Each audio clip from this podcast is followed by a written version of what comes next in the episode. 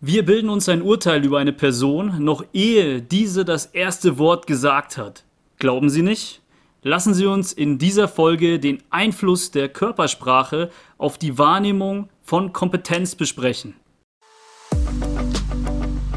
Herzlich willkommen beim CEO Career Code, dem Karriere-Podcast mit Inspiration und Insiderwissen für Topmanager und jene, die es werden wollen. Präsentiert von Ihrem Headhunter Dominik Roth.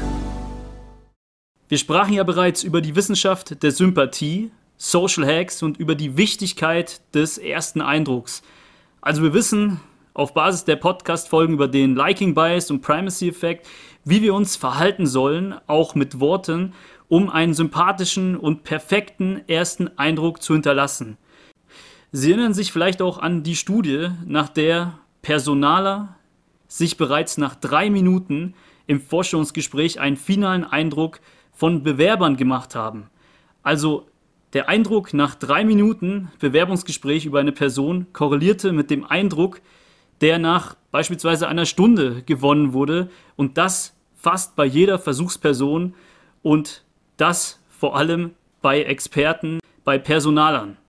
Nun möchte ich mit Ihnen noch einen Schritt weiter gehen und eine Studie betrachten, die darlegt, dass wir uns auch oft einen Eindruck bereits nach ein paar Sekunden bilden und das nur auf Basis der Körpersprache, denn das ist das einzige Element, das wir in dieser kurzen Zeit richtig wahrnehmen können. Zwei Versuchsleiter von der Harvard University baten in diesem Experiment Studenten die Kompetenz ihrer Professoren anhand von zehnsekündigen Videoclips zu beurteilen, und zwar ohne Ton dieser Videoclips. Daraufhin wurden die Studenten auch gebeten, ein Urteil auf Basis von fünf Sekunden und auch innerhalb von zwei Sekunden zu fällen. Erstaunlich war, es gab kaum Unterschiede. Diese Urteile wurden nochmal mit einem späteren Urteil verglichen, bei dem deutlich mehr Infos über die zu beurteilenden Professoren vorlagen, also die zu beurteilenden Personen. Aber die ersten Eindrücke waren beinahe deckungsgleich zu dem finalen Eindruck. Das heißt also für den perfekten ersten Eindruck, wir müssen uns auch auf die Aspekte der Körpersprache konzentrieren, denn in den ersten zwei Sekunden ist wie gesagt primär nur diese von uns wahrnehmbar und kann ein Gesamturteil bestimmen. Vanessa von Edwards ist eine führende Verhaltensforscherin aus den USA und sie hat Fortune 500 CEOs in deren Körpersprache erforscht. Ihr Buch Captative kann ich auch sehr empfehlen, denn sie betreibt viel Forschung zum Thema Verhalten und Wahrnehmung, auch teilweise im Business-Kontext, der ja für uns interessant ist. Wir nehmen im folgenden Bezug auf ihre Studienergebnisse und ich möchte diese Folge gerne als Frage-Antwort-Spiel gestalten. Bedeutet, ich spreche verschiedene Aspekte der Körpersprache an, stelle eine Frage zu Ihrer persönlichen Einschätzung dazu und gebe Ihnen etwas Zeit nachzudenken, bevor ich die Antwort der Studienlage dazu präsentiere.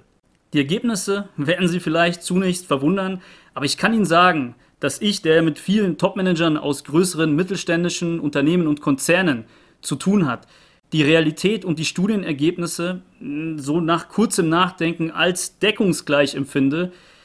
Vor allem, wenn ich mir die Körpersprache von ein paar Kontakten von mir auf C-Level vor Augen führe und verbildliche. Die Forscherin Vanessa von Edwards spricht nicht von Top-Managern, sondern von Body Language of Leader. Und den Begriff finde ich ganz gut, den werde ich auch teilweise übernehmen.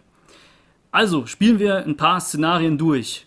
Erstens, wie zeigen Leader, also Topmanager, allein auf Basis der Körpersprache Verständnis und signalisieren, dass sie ihrem Gegenüber zuhören?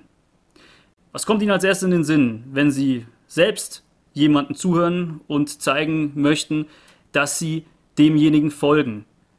Denken Sie an Kopfnicken? Kopfnicken ist eine Möglichkeit, Ihrem Gesprächspartner kompetent zu zeigen, dass man ihm zuhört. Richtig? nicht für Fortune 500 CEOs. Diese zeigen ein deutlich selteneres Kopfnicken als andere. Erklärung dahinter, Kopfnicken ist für uns unbewusst als ein sehr lakaienartiges Verhalten verankert und ist für die Kompetenzwahrnehmung infolgedessen sehr schädlich. Kopfnicken schmälert also die wahrgenommene Kompetenz extrem. Ich würde es sogar als einen sogenannten Anti-Social Hack definieren. Mich erinnert dieses Studienergebnis auch an ein eigenes Erlebnis. Ein Kollege, der damals noch ein Rookie war und ähm, im Research tätig war, saß mit mir vor einem meiner Kunden und wir führten ein Verhandlungsgespräch. Und ich hatte den Kollegen einfach im Sinne einer Einarbeitung bewusst mitgenommen. Also der CEO und ich führten eigentlich das Gespräch und der Kollege saß nur still da. Aber was mir aufgefallen ist, ist, dass der also das habe ich aus dem Augenwinkel gesehen, immer sehr stark genickt hat. Also er hat eigentlich stetig genickt und wollte somit signalisieren, dass er unserem Gespräch lauscht. Und das hat mich ehrlich gesagt auch sehr latent aggressiv gemacht. Scheinbar ist es nicht nur mir aufgefallen, denn der CEO rief mich kurze Zeit später an, er teilte mir den Auftrag, aber er kundigte sich nach einem anderen Researcher oder Kollegen, mit dem ich eben diesen Auftrag durchführen sollte. Natürlich kann es jetzt mehrere Gründe geben und ich kann auch falsch liegen. Aber der Kollege hatte so gut wie nichts gesagt in dem Meeting. Daher ist es zumindest meines Erachtens auch auf seine Körpersprache und vielleicht sehr stark auch auf sein Kopfnicken zurückzuführen, ob bewusst oder unbewusst. Vielleicht passt ihm auch die Nase des Kollegen nicht, aber auf jeden Fall wurde ihm mangelnde Kompetenz attestiert und das durch die Blume. Stellen Sie sich gerne selbst jemanden vor, der ständig nickt, wenn Sie was sagen und beantworten sich die Frage, ob Sie dabei Vertrauen und Sicherheit empfinden würden. Darum geht es ja bei einer Auftragsvergabe oder grundsätzlich, wenn es ums Überzeugen geht. Kopfnicken, um Verständnis zu zeigen, ist meines Erachtens ein eindeutiger Anti-Social Hack.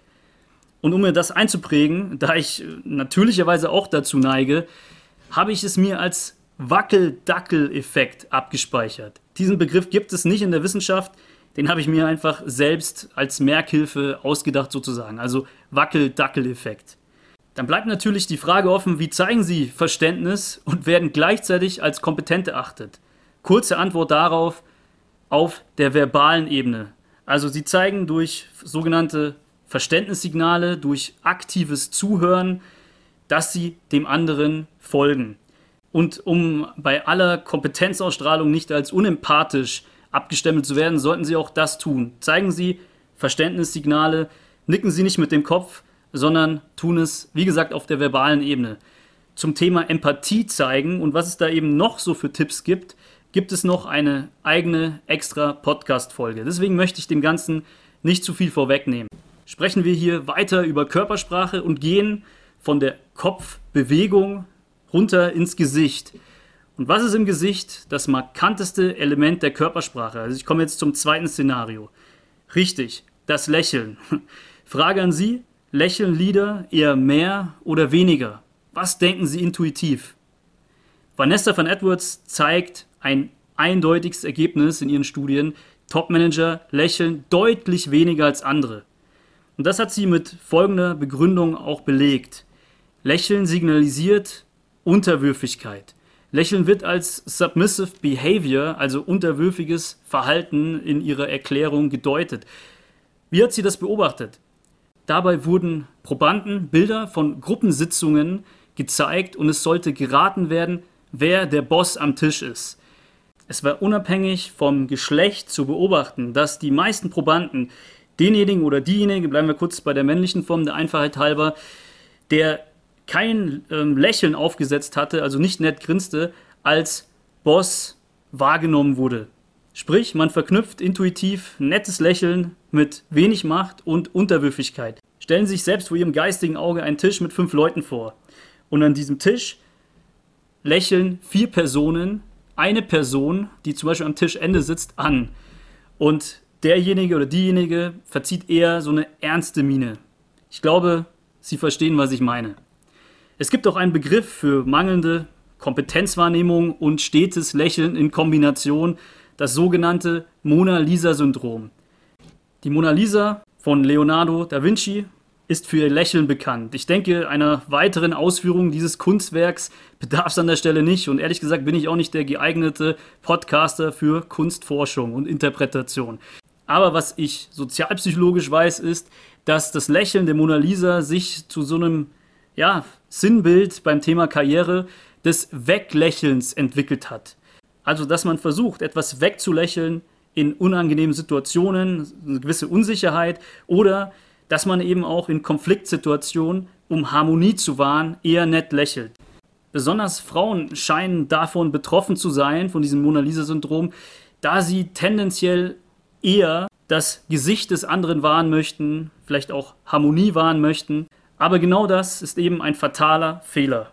Bleiben wir mal beim Thema Gesicht und kommen zum Thema Körpersprache zurück. Und da dürfen natürlich die Augen nicht vernachlässigt werden. Das ist ganz interessant. Meine Frage an Sie, halten Topmanager mehr Augenkontakt oder weniger Augenkontakt zu ihrem Gegenüber? Was denken Sie? Man tendiert nämlich dazu, empathischen Führungspersönlichkeiten nachzusagen, dass deren Blicke einen regelrecht durchdringen würden. Aber eigentlich ist die Frage auch falsch gestellt. Sie müsste lauten, in welchem Zusammenhang halten Leader Augenkontakt? Also, wenn sie zuhören oder wenn sie selbst sprechen. Die Studienergebnisse sind eindeutig und haben auch mich ziemlich verwundert, denn wenn Leader jemanden zuhören, dann meiden sie Blickkontakt. Wenn sie selbst sprechen, tendieren sie aber dazu, den Gegenüber sehr eindringlich anzusehen. Und darüber habe ich auch ausführlich in Professor Dr. Jack Nashers Meisterwerk, wie ich es gerne nennen würde, überzeugt gelesen. Das ist auch ein Buch, das ich sehr empfehlen kann, wie Sie merken. Aber meine Meinung dazu ist schon sehr differenziert und ich finde das schon hochgradig unsympathisch. Aber objektiv zeigt die Studienlage eben ein eindeutiges Ergebnis, wenn es um die Kompetenzwahrnehmung geht.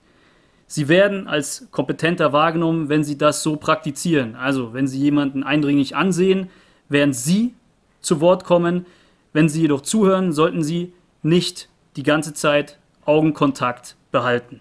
Was tue ich aber, wenn mich das besonders nervt, beziehungsweise ich den Blick der Aufmerksamkeit für mich einfordern möchte, wenn ich spreche und mir dabei auch Mühe gebe? Und das tue ich, indem ich ganz einfach eine Sprechpause mache, die recht unerwartet kommt. Und das erzeugt natürlich den Reiz, wieder aufmerksam zu sein und mich anzusehen. Also, wie gesagt, mich nervt das auch und ähm, ich würde nicht von mir behaupten, dass ich das so exzessiv praktiziere, aber zumindest ist mir, wenn man das so bezeichnen möchte, ist mir dieser Social Hack bekannt. Ziehen wir mal ein kurzes Fazit an der Stelle. Also sind alle erforschten Topmanager der Großkonzerne dieser Welt arrogant, da sie nie lächeln oder einem beim Zuhören mit Blickkontakt würdigen? Haben die zu viel Testosteron oder was ist da los? Und was sollten Sie denn auch draus ziehen? Also sollten Sie jetzt nie lächeln oder nicken, wenn Sie dem Gesprächspartner zuhören und sollten Sie den auch nicht ansehen, wenn Sie einen perfekten Eindruck hinterlassen wollen? Nein. Es ist ganz einfach adaptiertes Verhalten und hat mehr mit dem Thema gezeigtes Selbstbewusstsein zu tun. Wichtig zu verstehen ist nämlich die Logik dahinter, also warum Leader sich so verhalten und vielleicht auch verhalten sollten. Ob im Verkauf oder in Führungssituationen. Menschen sehnen sich nach Sicherheit und Sicherheit wird am besten durch Präsenz von Menschen vermittelt und deren eigener Selbstsicherheit. In einem Meer voller Ambiguität, äh, wie es zum Beispiel im Vertrieb oder in Großkonzernen sehr oft der Fall ist, kann ich als Führungskraft durch gezeigte Selbstsicherheit, Orientierung verkörpern und Menschen auch sehr gut abholen. Daher strahlt der Halo-Effekt auch besonders stark, wenn ich diese Sicherheit durch meinen Gegenüber empfange und ich schätze ihn daher auch als kompetent ein. Mit anderen Worten, Selbstbewusstsein ist nicht nur eine Persönlichkeitseigenschaft, sondern gezeigtes Selbstbewusstsein ist ein Social Hack, der mich kompetent wirken lässt und mir die Führung von Menschen erleichtert. Und wenn wir ehrlich sind, dann müssen wir auch zugeben, es wird von CEOs auch erwartet, dass sie sich so verhalten. Und diese haben es natürlich auch von ihren Vorbildern wiederum gelernt. Also sozusagen basiert das ganze Verhalten auf dem sogenannten Modelllernen. Und ich gebe zu, die Darstellungsform in dieser Folge klingt sehr extrem. Es gibt natürlich graduelle Unterschiede. Das heißt nicht, dass Lieder niemals nicken oder niemals lächeln, sondern es sind Tendenzen, die der eine mehr oder weniger verkörpert und sich natürlich auch situativ ein bisschen abändern.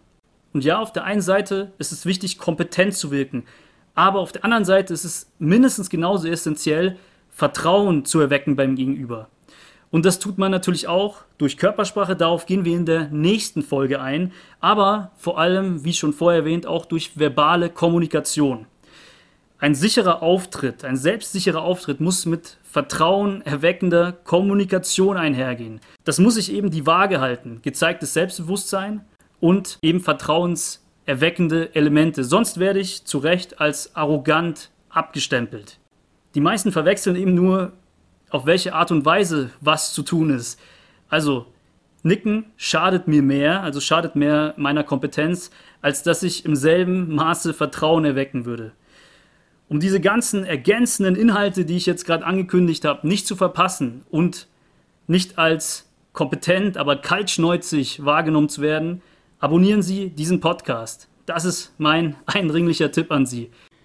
Gerne produziere ich auch mehr Folgen zum Thema Körpersprache, nonverbale Kommunikation oder Selbstbewusstsein. Zeigen Sie es mir mit einer ehrlichen Rezension, dass Sie daran interessiert sind und vielleicht auch, wenn Sie so möchten, mit einer guten Bewertung, denn das motiviert mich, diese ganzen Inhalte kostenfrei für Sie zur Verfügung zu stellen. Ich freue mich auch auf die nächste Folge mit Ihnen, in der wir, wie gesagt, über die Körpersprache der Kompetenz nochmal sprechen und über vertrauenserweckende Elemente in der Kommunikation. Bis dahin, alles Gute, Ihr Dominik Roth.